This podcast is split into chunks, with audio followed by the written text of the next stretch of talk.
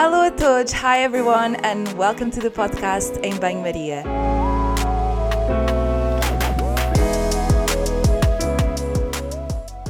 I'm so excited to share today's episode with you all. We have an international speaker, and this is the first time that the podcast will be recorded in English. Please don't worry if you don't understand English very well, as I will arrange a way to give you a brief summary with all the main points we discussed today. Today we will talk about intuitive eating, alimentação intuitiva, and I invited a very special guest to tell us the roots and the evidence behind his approach. I will introduce her just now. Please don't forget to share this with your friends. I hope you enjoyed today's conversation and até já!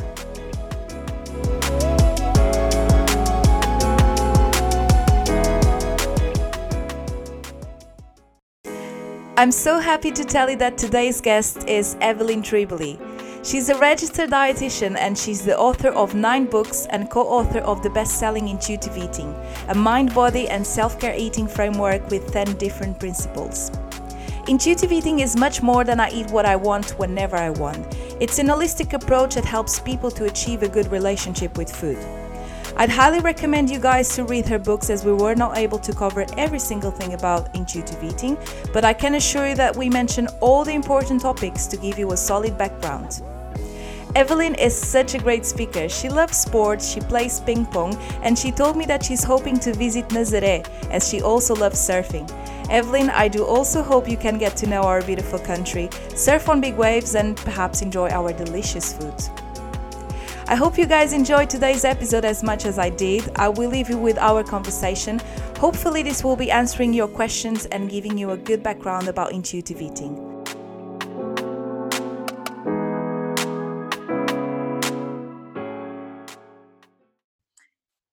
Hi, Evelyn. Thank you so much for coming to the podcast. I am so grateful to have you here. This is such a pleasure for me to have you um, to talk about intuitive eating. As I said before we start recording, this is the first time I'm recording a podcast in English, so this is always a challenge. Uh, although I speak English every day, you know, it's uh, it's a different experience for me. Tell us about a, a, bit about yourself. You are a registered dietitian and you are the co-founder of Intuitive Eating. What happened in between um, when you qualified as a dietitian until you created this uh, amazing framework? Oh my gosh, it's it's such a story. you know, um, I'm going to start actually in, in the earlier years. Uh, I, I, my interest in nutrition really got heightened because I used to be a competitive athlete. So in high school, I ran on the boys' track team and I'd beat the boys. In college, university, I ran track and cross country. And then I also qualified and competed in the Olympic Trials Marathon for women. And so I was always looking, what can I do to feel my body and perform better? So that's where my head was when I got into the profession. But as I started working with people, I got so interested into the psychology of eating. And Elyse and I were in private practice separately. I actually had an office next to hers. And we discovered we were having the same kind of frustration that we'd put our patients on these beautiful food plans, you know, uh, for, for the purpose of losing weight. We thought we were doing a good job. And what would end up happening is the weight would come back. Our, our patients would feel like failures and it didn't feel good for us. And we thought there's got to be another way of doing this. And we did a deep dive into the research and really found lots and lots of things. So, you know, when this model was created, it was 25 years ago. And we can say at that time it was research inspired. So we went to the literature, looked at it, and found all kinds of things how diets don't work, they're not sustainable, even when they're supervised by medical professionals.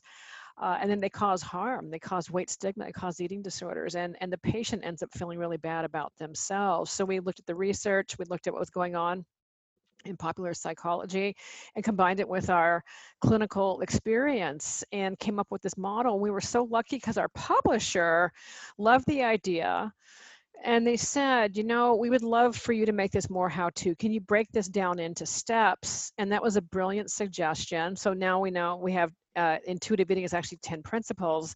But the reason that was a brilliant suggestion is it made our model measurable.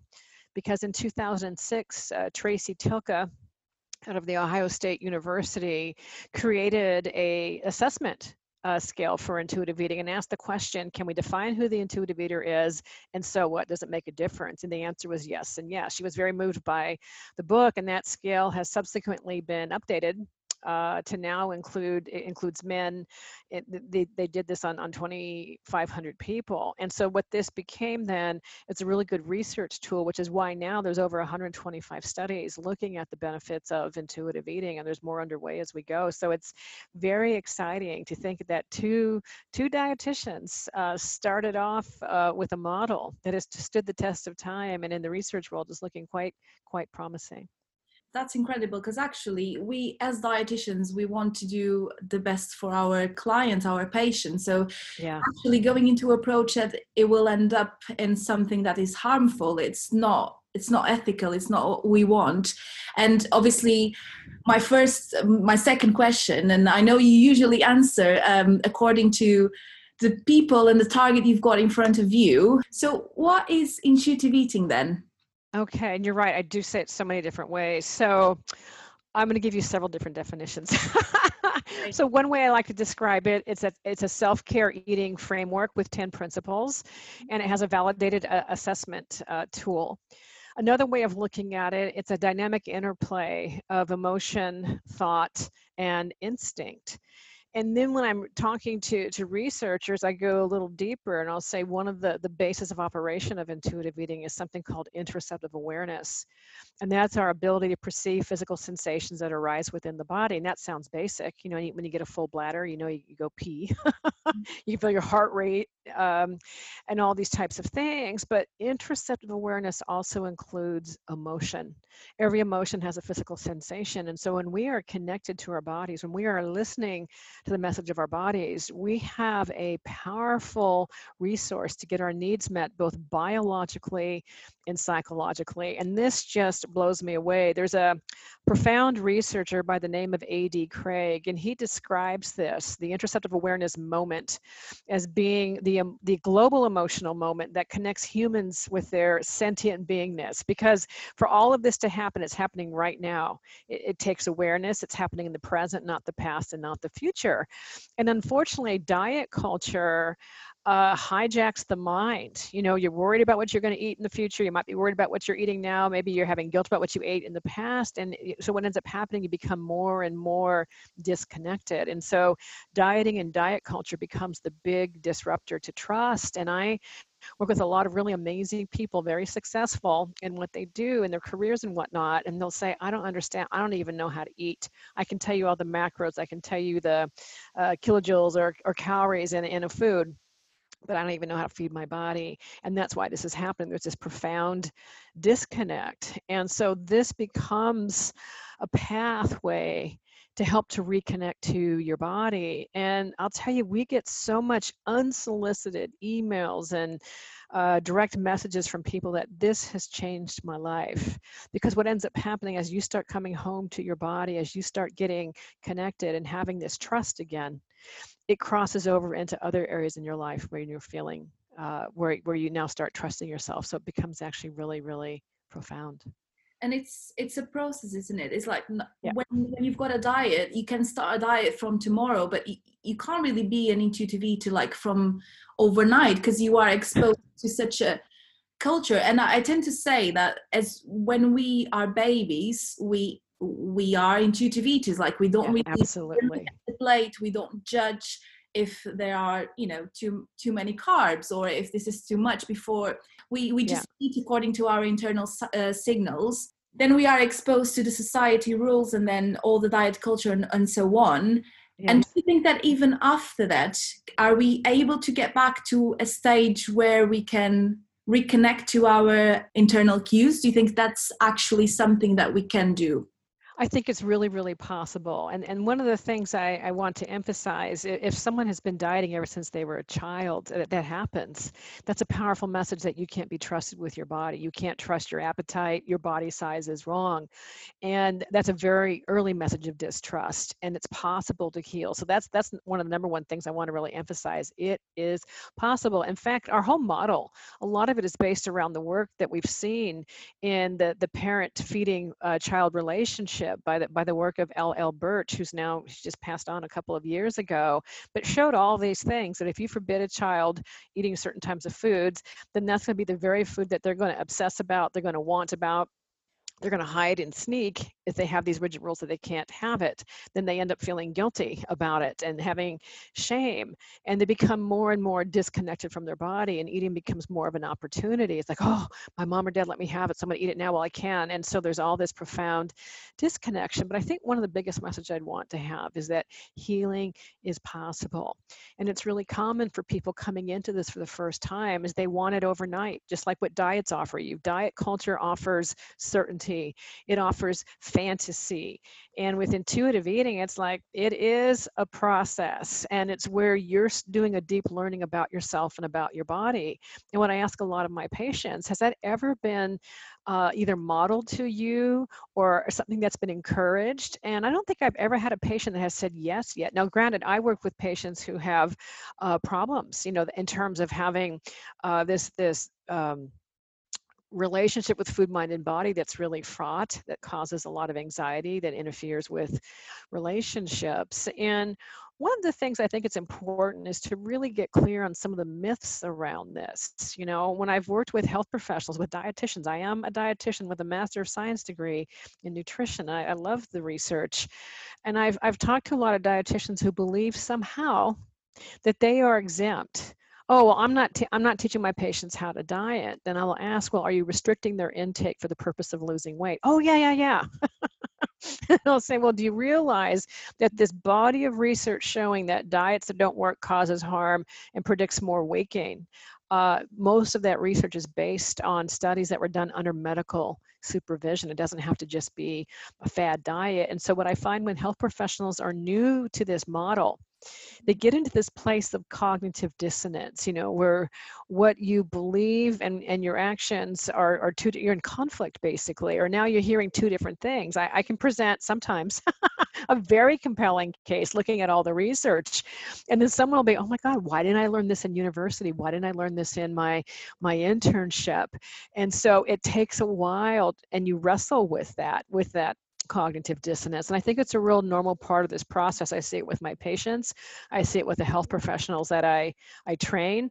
And I will tell you, I'm seeing more and more health professionals who've had their own story, their own healing with intuitive eating. And they realized, oh my gosh, I want to change how I'm working with my patients. And then it becomes an incredibly gratifying way to be facilitating this process and to be a witness of this kind of evolution and flourishing it's really it's profound and so gratifying you know exactly and also i think you've you've touched a very important um, idea, which is sometimes health professionals tend to be a bit reluctant to this approach and think this is something somehow magical and just like to my body. What are you saying? Like kind of a bit very disconnected idea that body is like someone else you know what i mean? But there's actually a lot of a lot of evidence that supports intuitive eating as an approach and it, it is good that you uh, were able to create a way to assess assess it. Therefore we can have loads of uh, published articles and research to yeah. support this.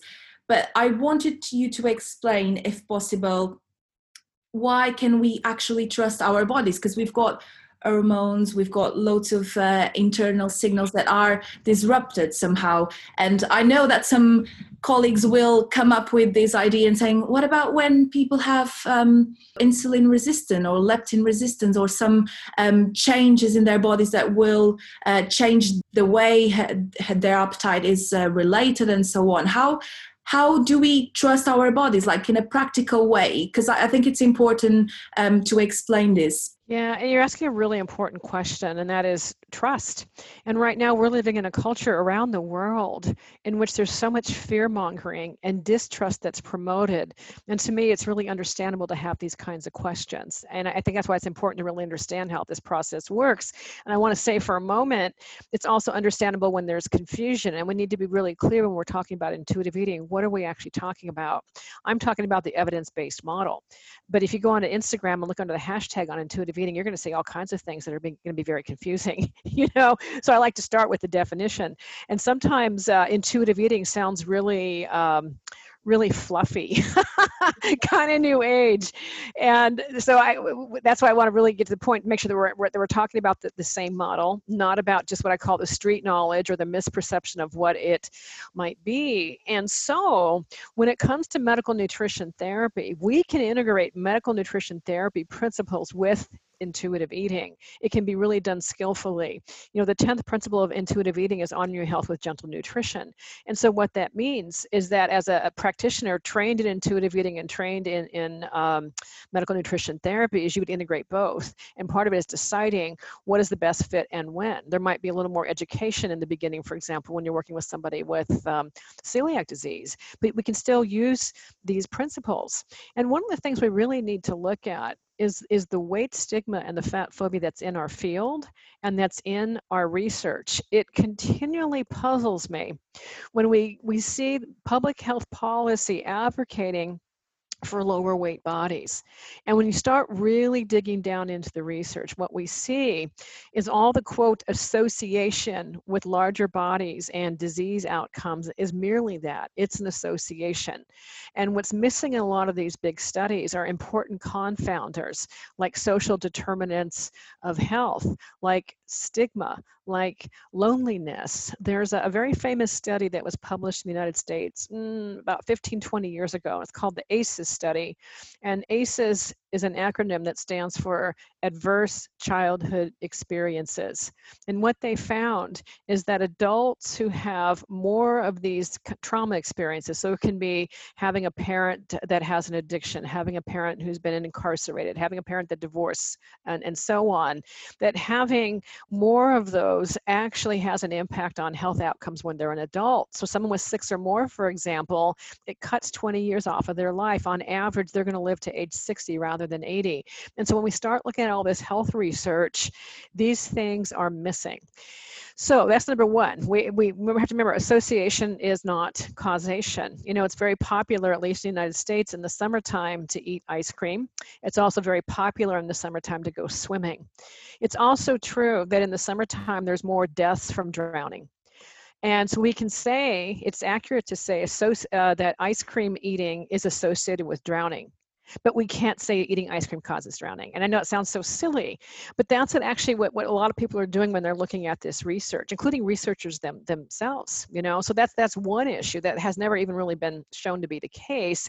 Secondly, even if body size is a bona fide cause of a health problem, which still hasn't really been shown, when you start looking at the research on can we change body size through through dieting and the research is dismal on that it has shown across the board a body of research that for most people between years two and five they're going to gain back the weight that they lost and up to two-thirds of those people are going to gain back even more weight than what they lost. And so i asked doctors why would you p- be prescribing something that's going to cause the opposite of what you're intending to have happen? It doesn't make any sense to me. If this was a medication, it would never be approved for for use. It causes the opposite. So those so now we've got two things going on. Is one this hasn't been shown that that weight is is disease and, and number two that we can actually through diet shrink the body and be effective. That's not been shown. And then third, the big issue is the harm that it causes.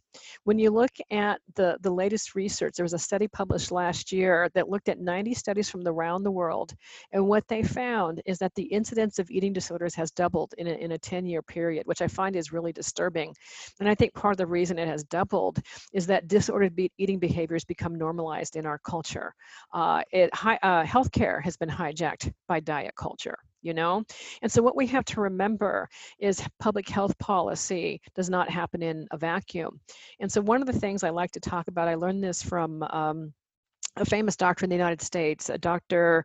Carl Lavie, who's a cardiologist and also a researcher, and he wrote a really great book called The Obesity Paradox. And he described a phenomenon, something I was that was new to me, called the Semmelweis reflex.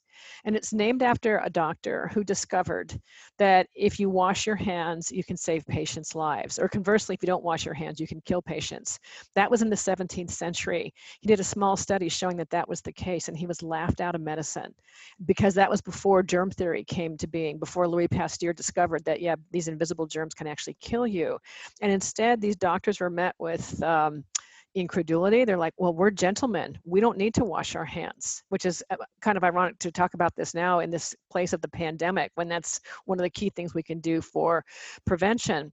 And so the Semmelweis reflex is named after him. And that is when there's a popular belief or a dominant belief, and there's new information, new research that comes along to refute it, it's met with incredulity and, and, it, and it's scoffed at. And we also saw this happen with. Um, gastric ulcers back in the 80s when two doctors discovered it's a bacteria that causes the ulcer. It used to be thought that it's your lifestyle. You need to change your lifestyle. And at that time, a lot of patients were having part of their stomachs removed because of bleeding ulcers. And so these two doctors discovered the, the HY, the H. pylori, they weren't believed also. and so one of them actually gave himself the infection, created the ulcer, and proved beyond a shadow of a doubt this is what causes this, this ulcer is this bacteria. And they ended up winning the Nobel Prize in medicine. So we see this as, as a pattern. Well, and now if we start adding in even more cultural influences, there was a profound book published last year by Sabrina Strings. She's an academic, and it's called Fearing the Black Body The Racial Roots of Fat Phobia. And she does a brilliant job of showing that even before health and healthcare were around like they are now, is that fat phobia is rooted in, in racism and patriarchy and, and religious dogma. And so we have to look at all of these, these things. And those, those kinds of beliefs end up in our policies. And so it's harming people. And so what ends up happening when I have conversations with doctors, I'll say, you know, I have patients that don't want to go see the doctor because they're afraid they're going to get the lecture and they're going to get shamed about their weight. And there's been a lot of research to show there are non weight centric uh, practices or behaviors if someone wants to engage in health that we can do without focusing on weight and so i um, this is a, a big policy problem right now in our time definitely and i just wanted to comment some things you said intuitive eating is actually a very new concept in research as well like 20 years in research you know it, it is not a long time and i i, True. I agree um, when we are when we have something new we sometimes are a bit reluctant especially if we don't know a lot about and you know i believe that lots of healthcare professionals don't really know the meaning of intuitive eating and the research and also um, fat phobia is you know i work in a clinical hospital um, setting. And this is so problematic when people don't get referred to see a dietitian when they're malnourished just because they've got a high BMI.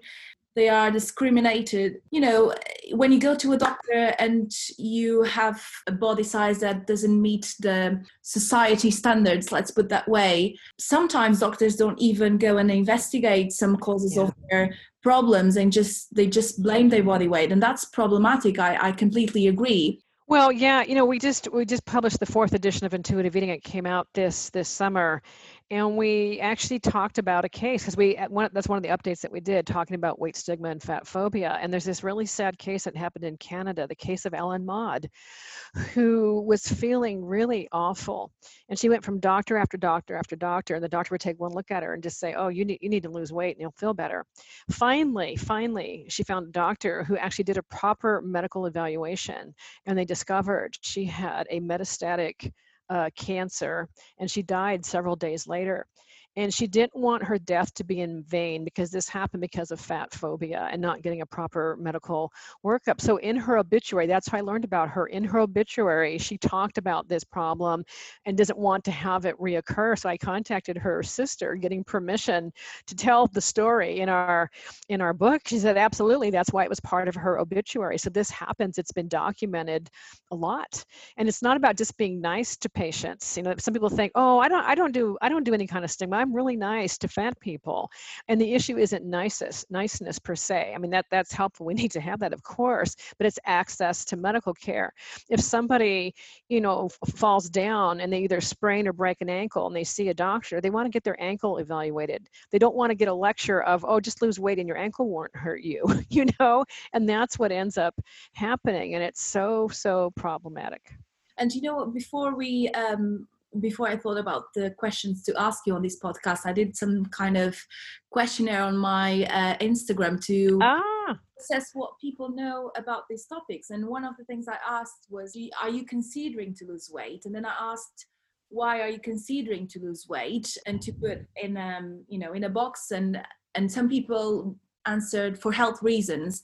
And then i was yeah. like there's a lot of people answering health reasons so let's explore what kind of health reasons we're talking about. And then i asked for people to answer and the majority of the health conditions were like diabetes or like knee injuries and all of these things.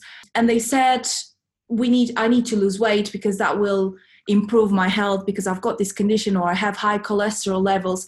And i just thought like fine. Weight can be one factor for our health one of the loads of factors but also if we had a more a different approach and focusing on lifestyle and um, healthy eating habits or gentle nutrition and not really focusing on weight, these kind of conditions could have better outcomes. And that doesn't necessarily mean to focus on a, on a number, on weight.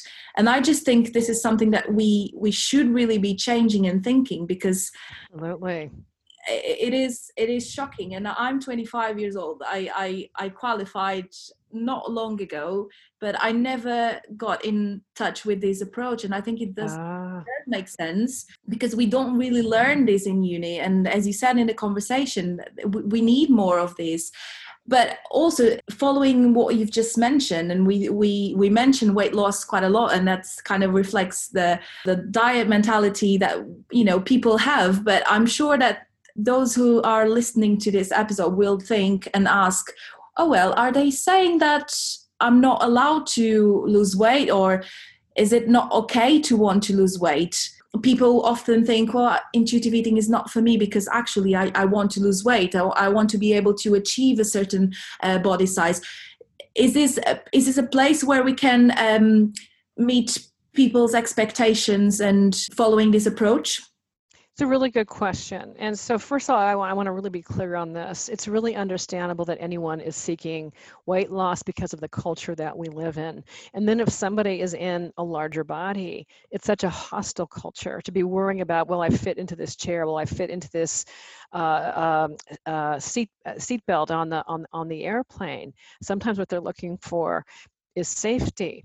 And so the way that I that I answer this is we have to go back to the data you know we have seen this over and over again and that's what i ask when i talk to patients who want to do this and have weight concerns is let's look at what your own body story is and it is very rare now that i work with somebody who hasn't been on some kind of weight loss diet by whatever name you want to call it keto lifestyle whole 30 or whatever you call it they're trying to shrink their body. Some of those diets are sold as a lifestyle they are because it's very sneaky it's a very sneaky shape shifting uh, kind of, of culture in terms of what's going on and and what happens happens is it's not sustainable. And there's this phenomenon that I see that these patients all the time blame themselves, number one. And number two, they'll say, oh, but it really worked and that's what really gets me that's why when, when we created the intuitive eating workbook we even have a, a section to have someone really look about what your body story really is. We are not questioning that you can lose weight temporarily that's been shown repeatedly. The problem is it's not sustainable. And one of the aspects when someone says my health my health my health is what this ends up predicting is also something called weight cycling where you keep gaining and losing the same amount of weight. And that also appears to be something that is related related to not being healthy. It can be problematic in of itself. Weight stigma in itself is when you when you look at that as a confounder in a lot of this research, if you control for that, that is actually the, the risk factor, not the body size. It's how people are being treated in this body. So the way that I answer that question is I acknowledge that that's what someone's desire is, but the purpose of intuitive eating is cultivating a healthy relationship with food, mind, and body. And the more that someone diets, the more they disconnect from the needs of their body, the more fraught that relationship becomes. And so I will say there's generally th- one of three things that can happen is your body might stay the same, your body weight might go down, your body weight might go up. We don't have a problem if someone's body loses weight in this process, but it's not the focus of it. We have to remember there's more to health uh, than what we eat. There's our our mental health. And so there's this persistent belief if I change the size of my body, I will improve my health. Let me give you an example.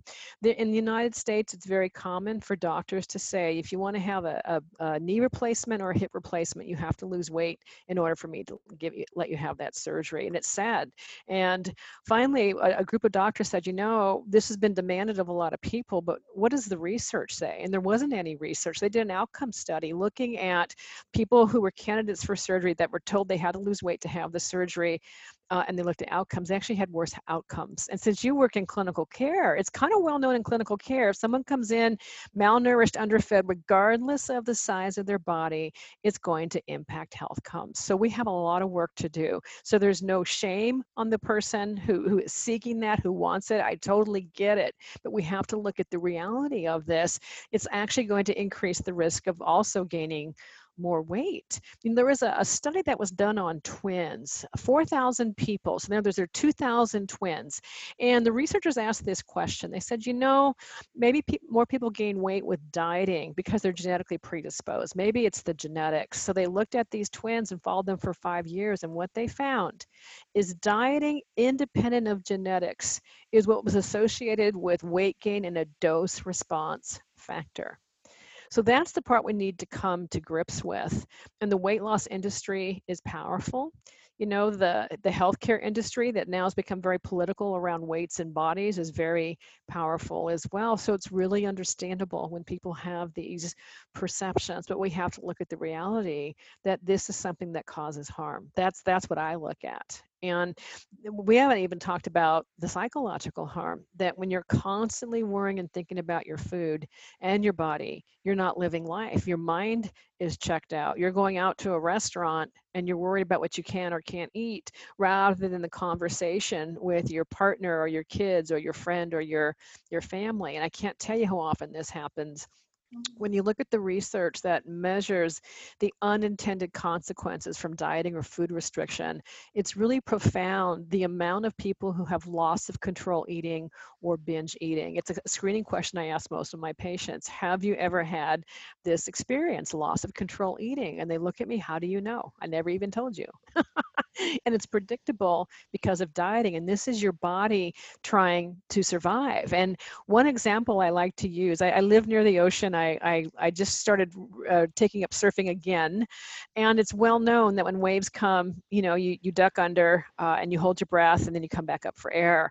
And sometimes it's a long time or it feels like a long time. And when you come back up for air, you're going to gasp. You're going to big inhale and no one calls that oh my god you have loss of control breathing. Oh my god you're addicted to air.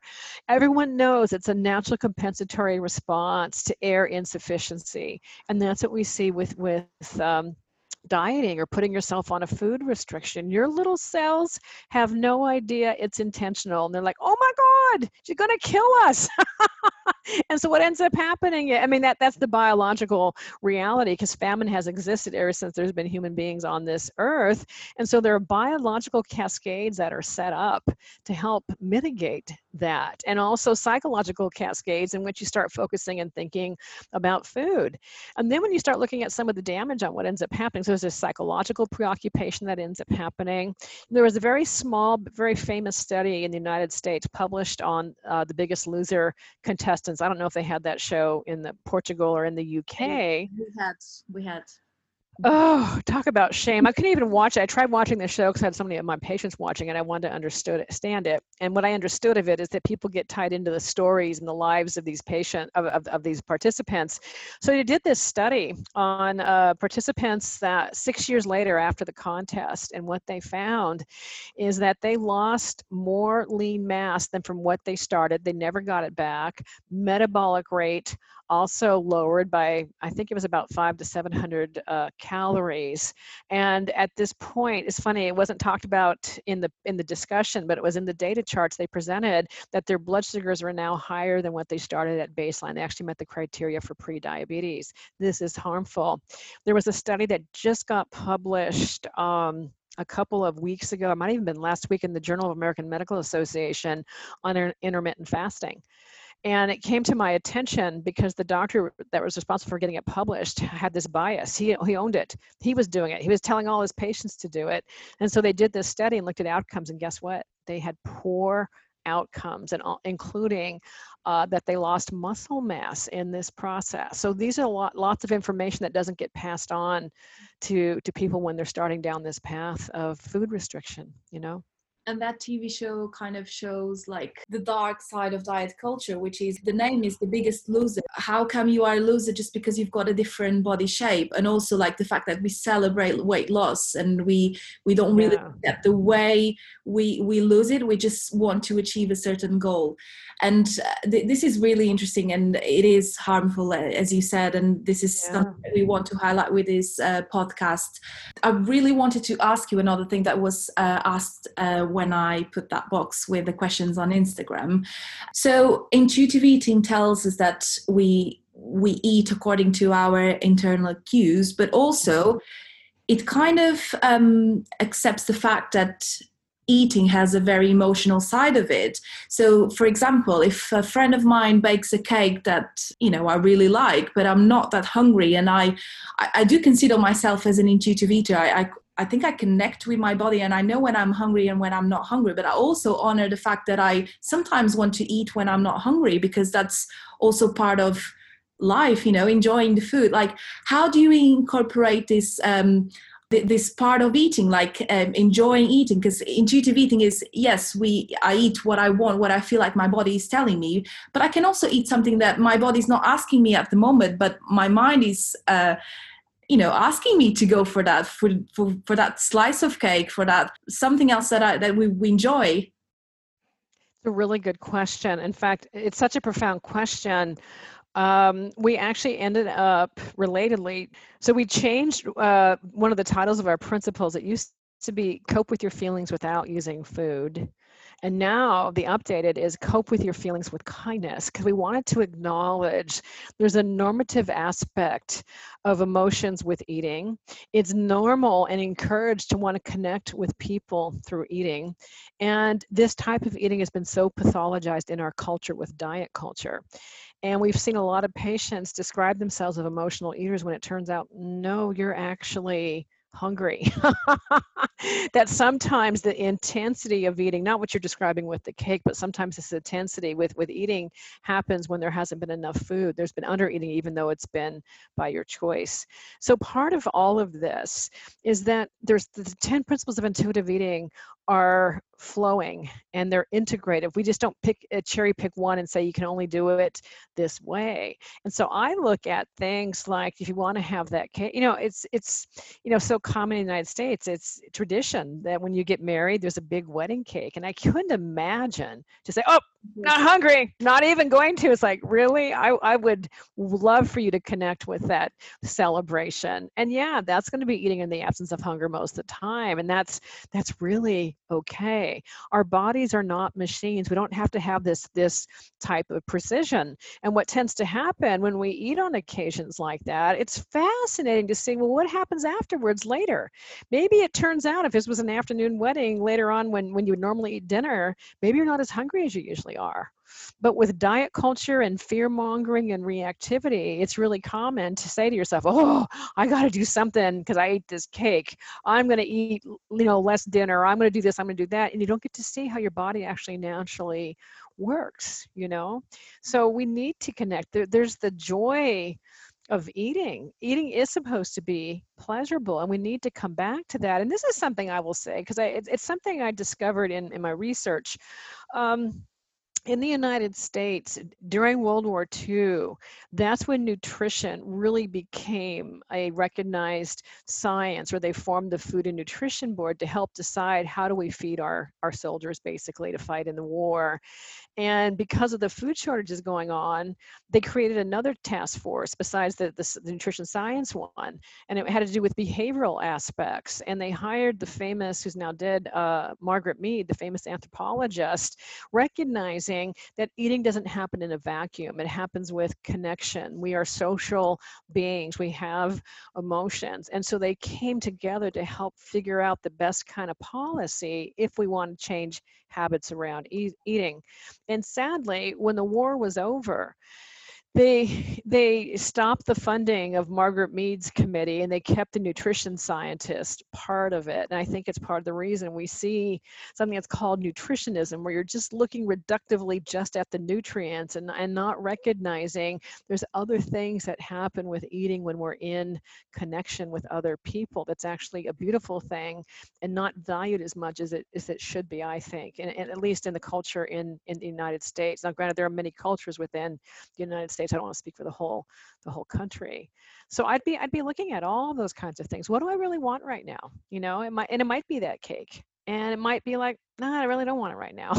you know, it's funny when you have I call it the the paradox of permission. When you have permission to eat what you want, what you really want, then you really get to ask yourself for the first time, do I really want this cake? If I eat it now, will I enjoy it?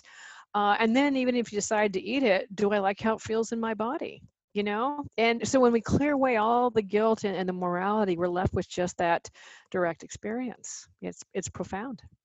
Exactly and this is super interesting and you've mentioned about like the nutritionism that this uh, concept and i've actually mentioned a few uh, days ago on my page because uh, people think we eat nutrients, but we actually eat foods, and there's like a, a social context around that, uh, and that's really important. And not, another thing I wanted to say is like dieting is a way of controlling, and it's somehow a way to cope our emotions sometimes. Because when people come to um, and wanting to lose weight, and going back to the questions I've asked before, rather than you know offering that advice and saying okay you want to lose weight i'll help you to do that you're just asking why do you want to lose weight? What's the motivation to lose weight? It is important to explore the motivations behind and the reasons why people are seeking for weight loss despite the fact that the society tells you it's like the the you know the desire of controlling something and having something under control in life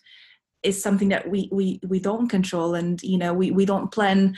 Yeah we can we can have a meal plan but sometimes things happen and there's a friend inviting me to go for dinner and you just don't say like oh but i already had um you know carbs today so i can't go for pizza. You know what i mean? Yeah. there are like other aspects in life that we should look at. And another thing i wanted to ask another aspect that people often uh, tell me is like, is like, what if I'm always hungry or if I'm never hungry?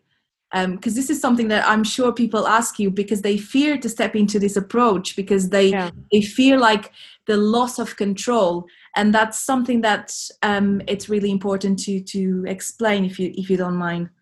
Of course, and and, and I also just want to uh, amplify something that you said, and that is, yeah, the, the the pursuit of dieting can be a coping technique on a really deeper level, and so it is helpful to look what else is under underneath here. So I get this comment a lot. Oh my gosh, if I was allowed to eat whatever I wanted, I would never stop. And what I so first of all, take comfort in knowing that's a real common perception that people have of fear uh, I think it's understandable in the culture that we're living in. And, and what I see over and over again, the degree to which someone believes that's true, it usually reflects the amount of deprivation they've had through dieting or the other, other kinds of foods.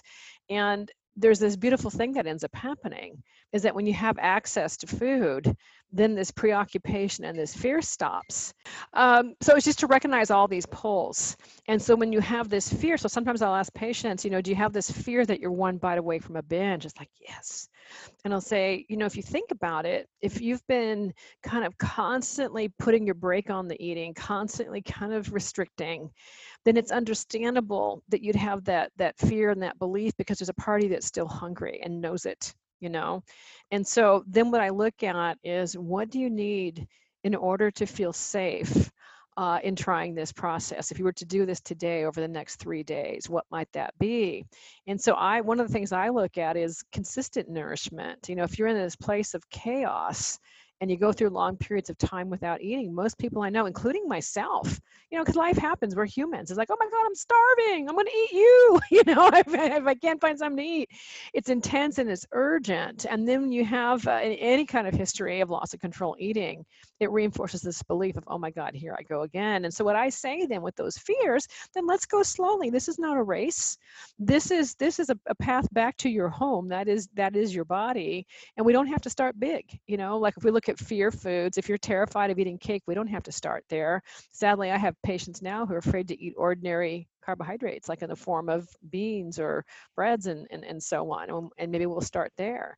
And maybe we'll start on consistent nourishment. So this is this process, it's a journey of discovery. It's not pass or fail. And I've had a lot of people just want to like, tell me everything to do, I'll just do it. I'll be your perfect patient. I've had people say that many times.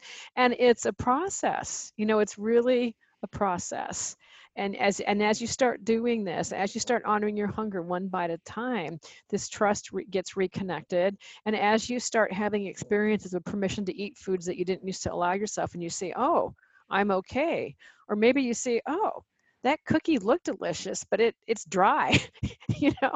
And you realize holy moly something is shifting. And so as you cultivate your own experience you get your own evidence to see oh this is true for my body. So that's a big fear i hear and that is intuitive eating sounds wonderful, but I'm afraid it won't work for my body. I'm afraid I'm going to lose control.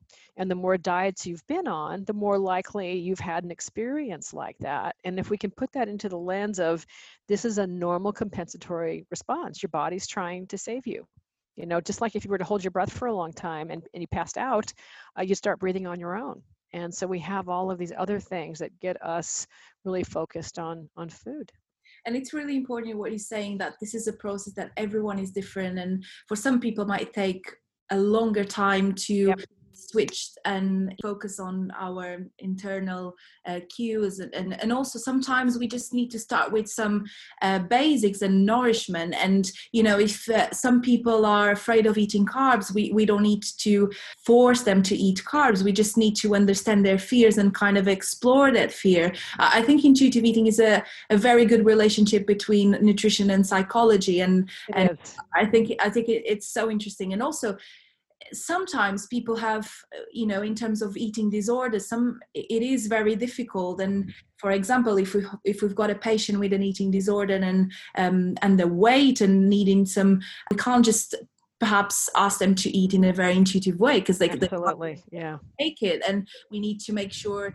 uh, that they survive and we're not putting uh, the basics of nutrition on the side because actually one of the principles of intuitive eating and uh, for those who are listening i'll leave all the principles on the show notes to make sure awesome. you know what you talking what we're talking about one of the principles is gentle nutrition and yeah.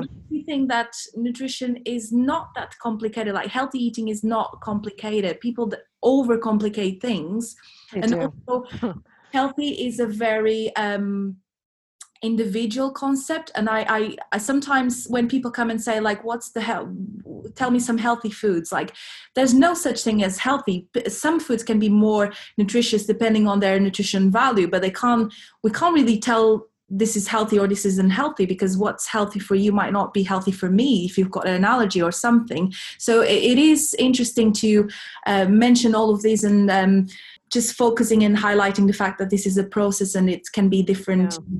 Everyone and this is uh, this is great. Um, can I say one thing? Because I, I, I don't want to uh, roll over the, the eating disorders aspect because sometimes there's this misunderstanding that you can't use intuitive eating. We have to remember there's 10 principles. So we might not be able to use honor your hunger because the hunger signals are offline because of malnutrition and the and the gut slowing down. But we can certainly be using other other aspects of it. And in fact, there was a study that was just published, an intervention study looking at patients with disordered eating, meaning they didn't meet the criteria, but they had things like binge eating and over exercise and food restriction restriction. And what they found across the board is that intuitive eating actually improved their outcomes. So it's a very promising pilot study. So you're right, it's it's it's process, it's complicated. And I look at it, you know, when someone doesn't have hunger, we're not going to say, okay, just starve yourself. We can use our wise mind, you know, that we need as a form of self-care, nourishment as self-care. So it's not this this all or none kind of thing. So thank you for pointing that out. It is it is a process. Yeah and it's not people are uh, you know when you've got a client they're not alone. Like you, are with a client to support them in their journey. It's not like it is their bodies but it's actually something that is based on a um, therapy on a on a relationship between in your case as a dietitian and and the client. And this is all um, this is a process. And you know, we, we mentioned a lot about health professionals not being aware of this uh, approach. And um, as you know, and I've mentioned in the beginning, um, intuitive eating is not something that people talk a lot in Portugal. And I came across this uh, concept. I actually I knew from a personal experience and after dieting and finding a balance and uh, also uh, therapy and uh, um, a journey of um, growing as a, as, a, as a person.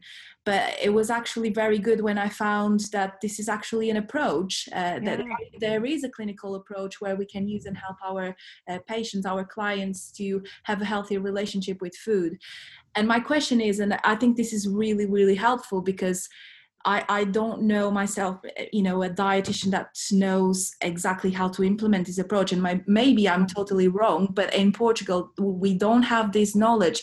But I want to be able to tell who are listening that they can learn and they can mm. Um, they can change their clients' lives and helping them to achieve a better relationship with food.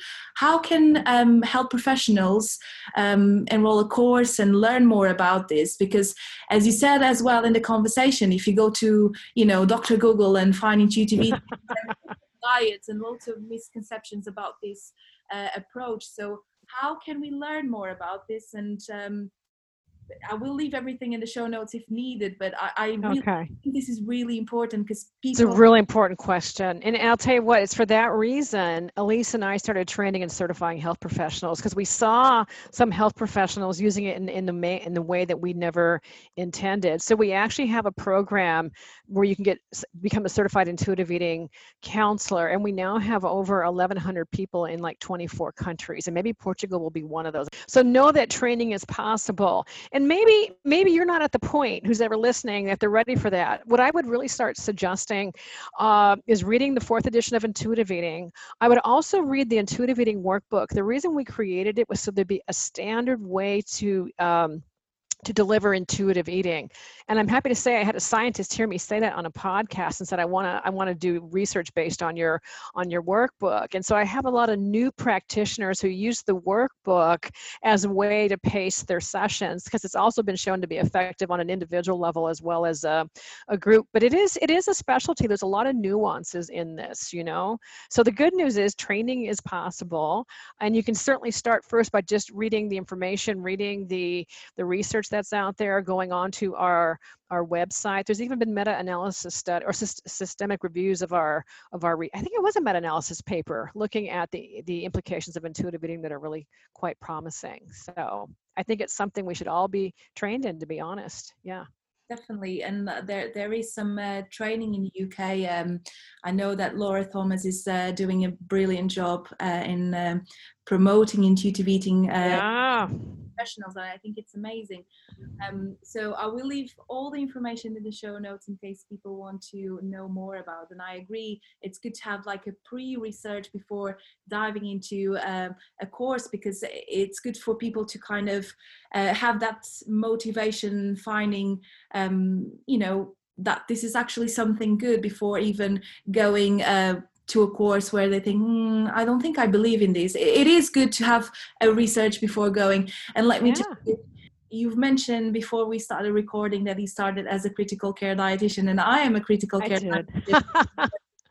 A big passion about um, eating disorders and um, eating behavior. So who knows if this is will be my next step step in my career. I'm i'm very pleased to have you here and thank you so much for accepting and spending some time to answer my questions and thank you very much evelyn. Thank you. It was a great conversation. Thank you